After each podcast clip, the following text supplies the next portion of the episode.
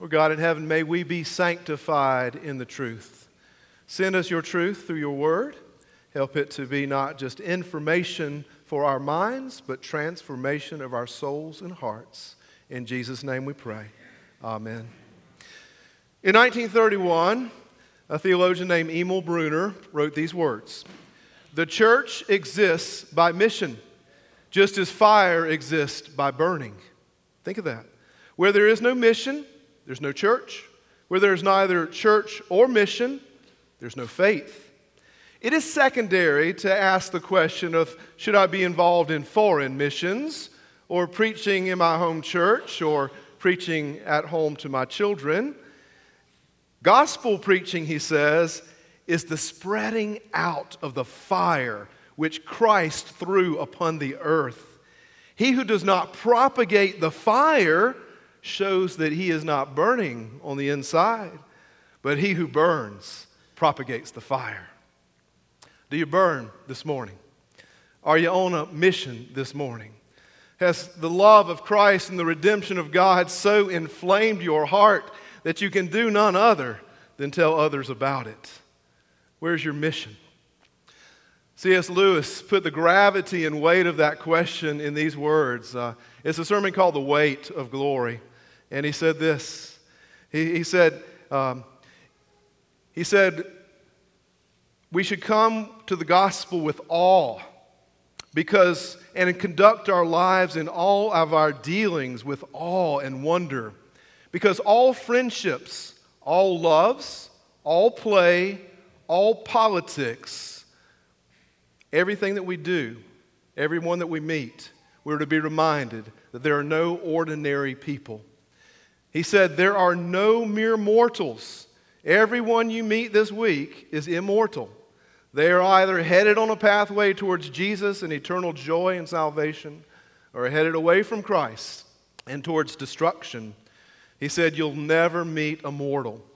He concludes by saying, The blessed sacrament of communion itself, next to that, your neighbor is the holiest thing you will meet this week. Are you on a mission to win folks for Christ? Are you spreading that fire, as Emil Brunner said? Let's look at mission for a moment. For the next few minutes, let's look at three things. We're in John chapter 17. Father just, Tyler just read it. We're going to look at the source for our mission. Where does it come from? The sign that we're actually on a mission, and the sending forth of people on mission. So the so- source, the sign, and the sending. Three S's. So, chapter 17, verses 11 to 19, if you have your Bibles, Check with me, make sure I'm not just saying my words, that this is God's word. But what you'll see in chapter 17 is the farewell discourse of Jesus. It's also called the high priestly prayer of Jesus. And if you read it at home after church, you'll see, Lord, I've done this part of your mission. I've completed this part of your mission. I've completed this part of your mission. Then he starts to talk about going away. Farewell. So let's look at that. The farewell discourse. He's about to die. He's about to ascend, he's about to go back to the Father. Look at verse 11. He said, I am no longer in the world, I'm about to leave. But they, meaning you, my disciples, they're still in the world. But I am coming to you, Holy Father. Look at verse 12. When I was with them, I kept them in your name, the name that you gave me. I guarded them and lost only one, the son of perdition, that the scripture might be fulfilled. Look at verse 13. But now, Father, I'm coming to you. He's going to die, he's going to ascend. Hear the farewell language in those statements. I've done my mission on earth, now I'm about to go back to the Father. So, guess what? His mission now becomes our mission. His mission to bring the redemptive work and word of God to the world has now become our mission. He's gone to the Father and left the family business with you and me to go and tell. Look at, remember when he was in the temple? He said, You remember the, the, his parents had left him, they forgot him. Two days' journey, go back. Oh, where's Jesus? Can't find him. Go back to the temple, and he's in there teaching, doing his father's stuff. And they said, oh, Son, you, you made us anxious. You made us worry. Why did you stay here? Remember what he said? I must be about my father's business. Now, he was about the Father's business of, of teaching and sanctifying in the Word and in the truth, and, and now he's given that truth to us to bear it to the world. Look at verse 18, and you'll see he's passed the family business to us now. He says, As you have sent me into the world, so now I have sent them into the world. Just as you sent me, Father, I now send my disciples. And they became apostles. You ever think of yourself as an apostle? Simply means a sent one, one who continues to do the work of Jesus to bring light in the darkness, to bring the truth into a, a, world filled with sin and darkness and error, to bear witness to the continued ministry of salvation in Christ. That's who we are. And guess what? Jesus is depending on us. Two things. Teresa of Avila said this about the disciples of Jesus Christ has no body now but yours, no hands, no feet on earth but yours. You're the eyes through which he shows compassion to the world. You're the feet with which he walks to do good in the world. Yours are the hands which he continues to bless the world with. Yours are the hands, yours the feet, you're the eyes, you're his body. Christ has no body now on earth but yours. So you have to have a mission. To be a Christian means your own mission to be Christ to the world. Now, remember, the mission is to restore all things to Himself, to bring the kingdom of heaven down to earth. We pray it every Sunday, right? Thy kingdom come, thy will be done on earth as it is in heaven. And guess what? We're, we're part of that process, but we're not building the kingdom. We are not building the kingdom. Here's what Francis Schaeffer said about that kingdom building project. He said, We're not building God's kingdom, He's building the kingdom his own kingdom. And we are praying for the privilege of being involved in God's work of redemption. Praying for the privilege, praying for the mission. Just as the Father has sent me, Jesus said, so I am sending them on a mission, a God sized mission. So, what does that mean for us? It means that religion cannot be a private thing if you are a Christian. You cannot say, My relationship with Jesus is between me and Jesus. Can't say that. He sent you into the world just as the Father sent him into the world. You can't worry about when you go and tell people they might call you a Jesus freak, or they might say, That, that person's so fanatical. They're always talking about Jesus. Uh, our mission is to continue the mission of Jesus, not to care what the world thinks about us. Religion cannot be private. Second thing, what's the sign to say that we're on a mission? Well, look at verse 13 with me. If you're on the mission, here's the deal. But now I come to you, Father, and these things about my mission I have spoken to them in the world, that they may have my joy fulfilled in themselves. Joy. When you're on a mission from God, it brings joy because you know it has purpose and meaning and redemptive purpose in the world. So you get to be a part of God's redemptive plan in the world. That brings joy. Jesus' mission was sacrificing for the world that they may know the love of God. Remember, he's about to die, he's about to go to the Father.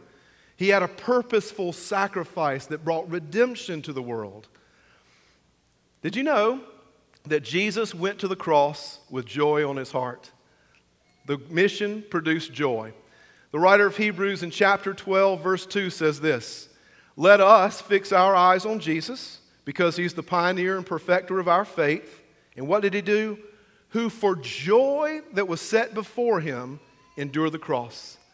He knew all the suffering, he knew the sacrifice, he knew what he was giving up on the cross, and yet he did it with joy because it would produce fruit, fruit of salvation, and that allowed him to endure all things. Now, the cross doesn't sound too joyful, but he knew that he was on a God sized mission to redeem and restore all things to the Father. Joy produced endurance. I think about Isaiah chapter 53. Remember that suffering servant passage where, where hundreds of years before the coming of Jesus, it talked clearly about who Jesus came to, to be and to do. It says he's going to be a man of grief, of sorrows, afflicted, suffering, wounded, a lamb led to slaughter, crushed, put to grief, stricken, And then at the end, he says, And out of the anguish of his soul, he's going to look at his work and be satisfied. It brought him joy. All that stuff he was able to endure because he was on a mission to save people. He was sent from the Father to redeem a broken world. And at the end of that passage, it says, By the knowledge of my servant Jesus, he will make many to be accounted righteous because he's going to bear their iniquities. It made all the cross and sacrifice worthwhile because he bore their iniquities.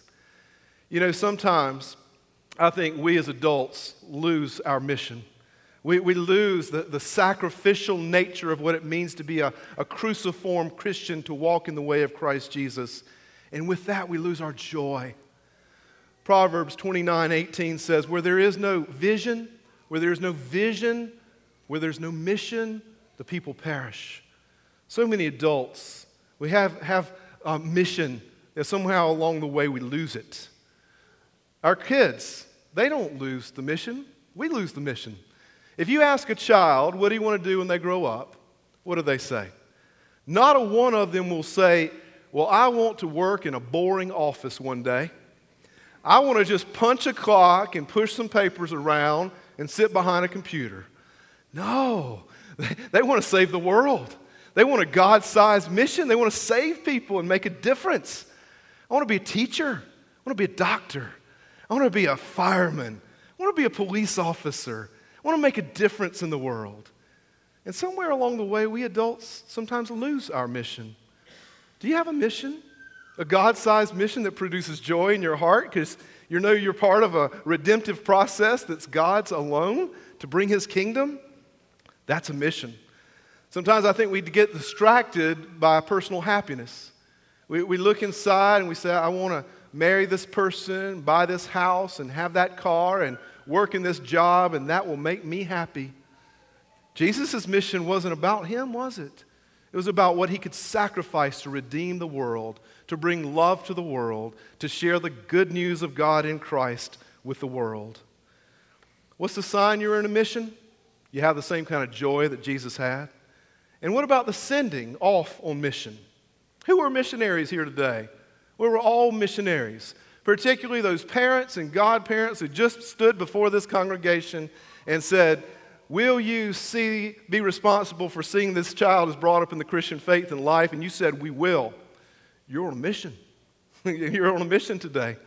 Folks in this church who maybe don't have children or godchildren or grandchildren, you're on a mission too. Guess what? Jesus explodes the idea that you have to be biologically connected to somebody to make an impact in their lives. Jesus looked down from the cross, as I just said, and said, John, this is now your mother. Care for her, nurture her, love her. Mama, this is now your son. Care for him, nurture him, and love him. See, we're all connected. We all have a mission. It's a redemptive, loving mission sent to us by the Father. Just as the Father sent me, Jesus said so I'm sending you. So, here's what Luther said about godly missionary parenting. He said, God has entrusted to your bosom a child to lavish all manner of Christian works upon them. Fathers and mothers are apostles, bishops and priests to their children, for it is they who make them acquainted with the gospel. In short, there is no greater or nobler authority on earth than that of parents for their children. For this authority is both spiritual and temporal. What a wonderful thing. We're all involved in a mission of redemption. Just as the Father sent me, so I'm sending you. A wise clergyman once said, it is, a greater mer- it is a greater mercy to descend from praying parents than to descend from nobility. It's a greater mercy to have praying parents than to be in noble stock. We're all involved in a mission. Last Sunday, Jim Burns shared with us on Facebook, so I think I can tell the story. See, we create missionaries through baptism, and here's what a missionary did for him last week. He said, After church this morning, a close friend brought her five year old granddaughter up to me because she wanted to give me a paper heart that they made in Sunday school. Church is involved in mission too. We, we, we want to partner with parents. He says, Touched, I asked if I could give her a hug To which she smiled and said, Yes. And as they walked away, my friend told me that her granddaughter wanted to give her heart to an old person. How awesome is that? he said, Out of the mouth of babes. Still, he said, it made my day that she gave her heart to me. Somebody's created a missionary. I don't know who that was, but she was on a mission to an older guy, witnessing to the love of Jesus to him. You see, we're all on a baptismal mission. Those who did not take vows for these children, guess what? You stood up and were asked, Will you do all in your power to support these persons in their life in Christ? And you said, We will. You're on a mission, you've been sent. You're an apostle from God. Your marriage is a mission. Every friendship you have is a mission, particularly if they're lost. The cashier at the checkout line is your missionary territory. You see, if you don't have joy in life, you've probably forgotten that you're a missionary. Mission produces hope and endurance because we know that when God blesses mission, it produces fruitfulness. That allowed Jesus to go to the cross and say, Man, I'm willingly going to sacrifice myself because I know that there's fruitfulness to this. There was mission. So, church, you have a mission. Do all in your power to support these persons and one another. Parents, godparents, grandparents, do all in your power to nurture these kids and grow them up in faith in Jesus Christ so that one day they'll stand before the bishop, as several kids will next week, and say, I profess now Jesus Christ as my Lord and Savior. Jesus explodes the idea of family. We're all part of the family, we're all on a mission. And to God be the glory, who is Father, Son, and Holy Spirit. Amen.